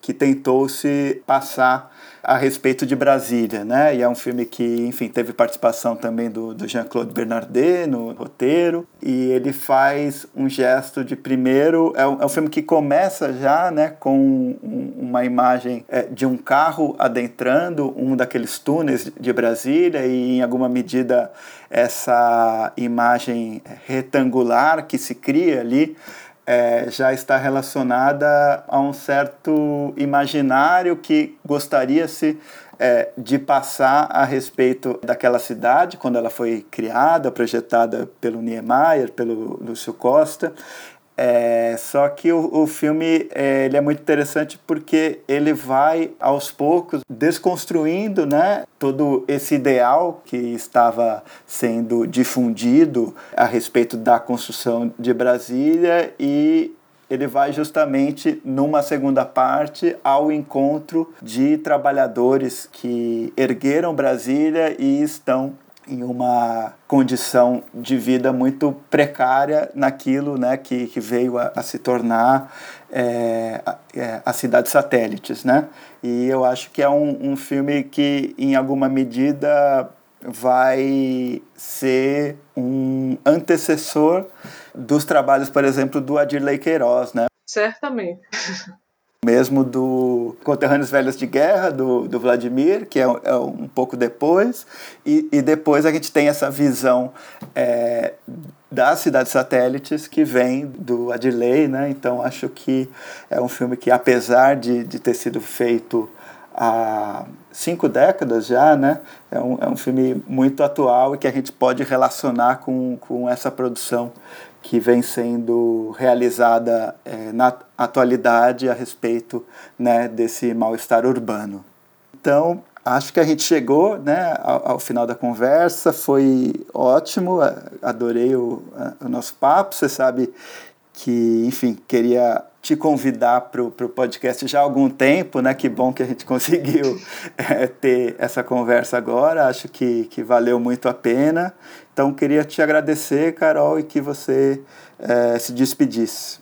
Ai, obrigada, Adriano. Assim, é, poder voltar a falar desses filmes que durante alguns anos foram, foram e continuam sendo tão importantes para mim, importantes para coisas que eu tenho tentado pensar sobre o cinema brasileiro voltar para eles voltar novamente, estar tá sempre nesse processo de retornar esses filmes é absolutamente essencial, assim, acho que são algumas coisas que terminam se tornando muito eixo no nosso pensamento e conversar, eu acho que a, a nossa troca, que você trazendo algumas ideias sobre esses filmes também, ideias que terminam, enfim, me ajudando a rearticular algumas coisas sobre os filmes, é, acho que só, só tem a me acrescentar. Então, para mim também é sempre um, um, essas escutas são sempre um processo de aprendizado. E eu muito feliz de ter participado dessa conversa.